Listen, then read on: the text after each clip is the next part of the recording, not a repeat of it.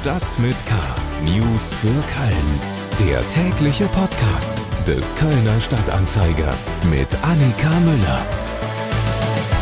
Moin zusammen und willkommen zu Stadt mit K. Das hier ist die Ausgabe vom 31. Januar 2022. Ich selbst scheine ja noch in 2021 zu leben. Ich habe mich da nämlich heute schon zweimal verschrieben. Wir wollen jetzt aber natürlich nicht ins vergangene Jahr gucken, sondern auf die aktuellen Nachrichten aus über und für Köln. Heute in Stadt mit K. Die Menschenrechtlerin Hamide Akbayir ist zurück in Köln. Sie wurde viereinhalb Monate in der Türkei festgehalten. Köln muss nachbessern. Im Bereich Solarenergie wäre noch viel mehr möglich.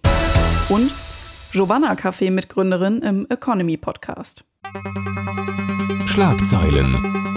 Ab Dienstag muss sich der mehrfach vorbestrafte Thomas Drach vor dem Kölner Landgericht verantworten. Unter anderem wegen zweifach versuchten Mordes und besonders schweren Raubes. Bei einem Schuldspruch droht dem 61-Jährigen zusätzlich die Sicherungsverwahrung. Der einstige Entführer des Tabakerben und Publizisten Jan-Philipp Remsmar hatte zwischen 2018 und 2019 insgesamt 232.000 Euro in verschiedenen deutschen Städten erbeutet. Dabei wurden zwei Geldboten niedergeschossen. Über 50 Verhandlungstage mit 97 Zeuginnen und Zeugen sind für den Mammutprozess angesetzt. Bis in den Oktober soll verhandelt werden. Der FC Köln will sich gegen die Beschränkung von 750 Zuschauern im Rhein-Energiestadion wehren. Nachdem der RB Leipzig einen Antrag auf Erlass einer einstweiligen Anordnung gestellt hatte, entscheidet auch der FC noch Montagabend einen Antrag ans Oberverwaltungsgericht Münster zu stellen. Anlass sind die verschiedenen Regelungen der Bundesländer, die jeweils unterschiedlich viele Fans in die Stadien lassen. In Sachsen-Anhalt ist zum Beispiel eine Stadionauslastung von 50 Prozent zugelassen. So konnten am Wochenende fast 15.000 Zuschauer ins Magdeburger Stadion strömen. Und es gibt noch mehr Neuigkeiten vom FC. Bright Airy Amby kommt vom FC Bayern für 18 Monate auf Leihbasis auf die Innenverteidigerposition bei den Kölnern. André Haag soll der neue Stadtentwicklungsdezernent werden. Oberbürgermeisterin Henriette Reker will den Duisburger am Donnerstag bei der Stadtratssitzung vorschlagen. Seit 2018 ist der 48-jährige Beigeordneter für Wirtschaft und Strukturentwicklung bei der Stadt Duisburg und arbeitet dort seit 2021 zusätzlich als Beigeordneter für Wirtschaft, Sicherheit und Ordnung. Der Mediendirektor des Kölner Erzbistums Christoph Hart scheidet aus. Das Enddatum seiner Tätigkeit fällt ausgerechnet auf den 28. Februar, einen Tag vor Kardinal Rainer Maria Wölkis Rückkehr.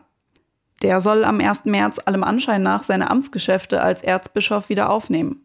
Hart hatte den Job als Mediendirektor erst im Juli 2021 übernommen. Er ist in Wölkis gut siebenjährige Amtszeit der inzwischen fünfte Inhaber dieses offensichtlich hochvolatilen Postens. Das waren die Nachrichten aus Köln und Region. Kommen wir zu den Themen, die wir etwas ausführlicher besprechen wollen und damit zu einer Kölnerin, die vergangene Woche endlich wieder heimkehren durfte. Politik. Seit vergangenem Donnerstag ist die Menschenrechtlerin Hamide Akbayir, Kölner Politikerin der Linken und ehemalige Kölner Stadträtin, wieder in Köln. Sie wurde viereinhalb Monate in der Türkei festgehalten. Der Grund für ihren Besuch in der Türkei waren eigentlich nur Familienangelegenheiten und Grabpflege. Die türkische Justiz wirft ihr aber Terrorpropaganda vor. Uli Kreikebaum aus der Lokalredaktion hat schon mehrfach im Stadtanzeiger über den Fall berichtet und er ist mir jetzt per Internet zugeschaltet. Uli, du hast am Montag mit ihr gesprochen. Wie war denn dein erster Eindruck von ihr, nachdem sie jetzt wieder in Köln ist? Frau Akbar ist sehr froh, wieder in Köln zu sein und wirkt aber auch noch müde. Sie sagte mir am Rande der Pressekonferenz, dass sie das erste Mal vergangene Nacht wieder gut geschlafen habe und davor eigentlich regelmäßig Albträume noch gehabt habe. Aber sie ist sehr erleichtert, wieder hier zu sein. Ihr wurde in der Türkei ja Terrorpropaganda vorgeworfen. Hören wir doch mal, was sie selbst dazu sagt. Äh, die Türkei äh, legt äh, zur Last äh, pauschal Menschen, die für die Demokratie und Menschenrechte auch in europäischen Ländern einsetzen, in Mitgliedschaft in einer terroristischen Organisation und Propaganda. Aber pauschal. Und es ist absurd, jemanden, der in Deutschland aufgewachsen ist, deutsche Staatsbürgerin ist, deutsche Politikerin ist, für ihre Rechte, für ihre Belange in der Türkei verurteilt wird. Und das ist absurd und unrechtmäßig. Wie war denn die Situation vor Ort in der Türkei? Durfte Akbaye sich frei bewegen oder wie kann man sich das vorstellen, als Politikerin in der Türkei festgehalten zu werden? Frau Akbaye hatte eine Ausreisesperre, das heißt, sie durfte sich frei bewegen.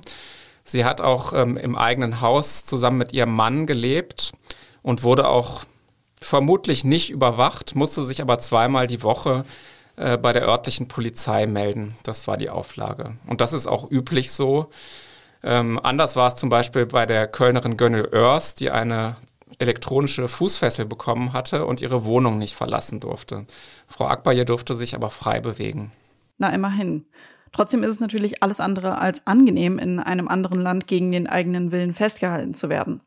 Du hast Frau Akbaye auch gefragt, was denn für sie das Schlimmste war. Hören wir doch mal rein. Das Schwierigste war, dass ich äh, morgens aufstand und äh, guckte, ich bin ja doch noch nicht da. Ich, bin, ich sitze immer noch hier fest. Mit diesen Gefühlen jeden Tag unrechtmäßig, ungerecht festzusitzen, ist äh, natürlich äh, äh, stört die Seele, aber auch die Befindlichkeiten einer Person. Wie geht's denn jetzt weiter? Es gibt bislang keine Anklageschrift. Hamide Akbayir ist wieder zurück in Köln, aber das Verfahren ist ja nicht eingestellt worden, richtig? Genau, das ist so die übliche Art der äh, türkischen Justiz, ähm, unliebsame Regimekritikerinnen und Kritiker äh, hinzuhalten und in Ungewissheit zu lassen.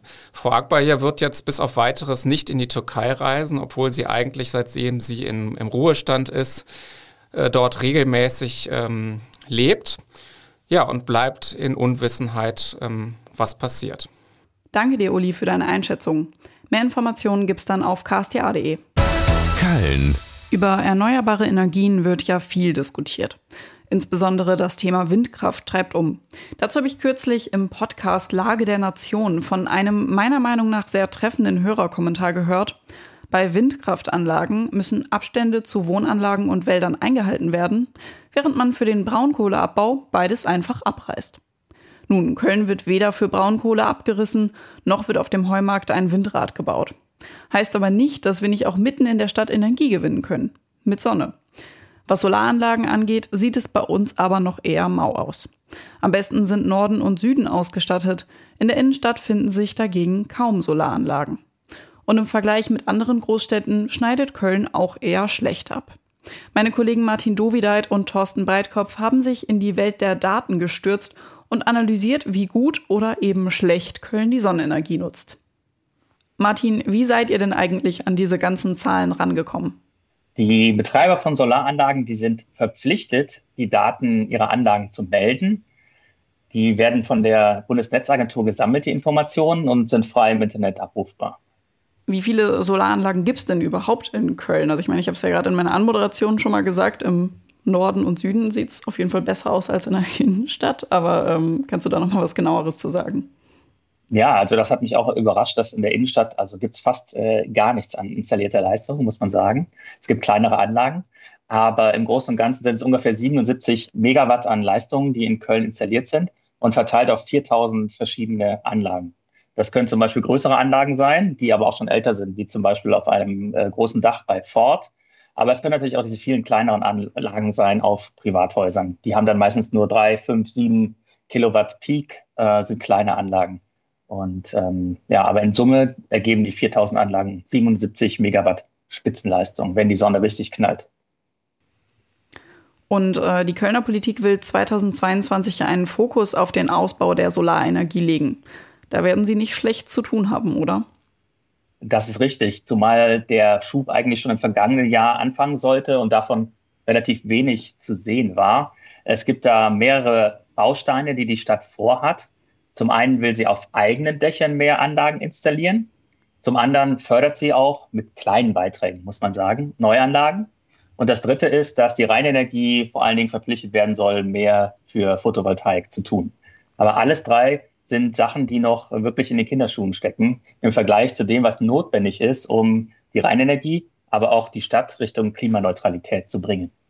Woran liegt es denn, dass wir da so schlecht abschneiden und so spät dran sind mit diesen ganzen Sachen? Naja, also historisch muss man erstmal sagen, dass Solaranlagen natürlich am besten dort gebaut werden, wo sehr viel Sonne scheint. Und Köln ist leider jetzt nicht der Hort des Sonnenscheins.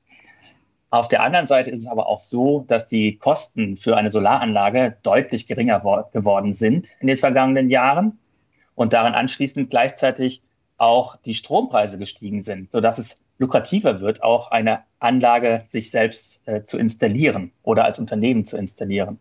Ein gutes Beispiel da, muss man sagen, ist Aldi, die in Köln mehr als drei Megawatt mittlerweile an Anlagen auf ihren Dächern haben.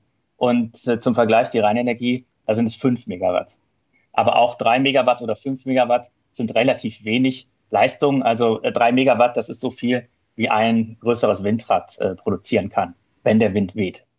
Martin Dovideit, Head of Digital beim KSTA, über den Ausbau der Solarenergie in Köln. Auf ksta.de finden Sie die Zahlen, die die Kollegen gesammelt und analysiert haben, in anschaulichen Grafiken zusammengefasst. Wirtschaft.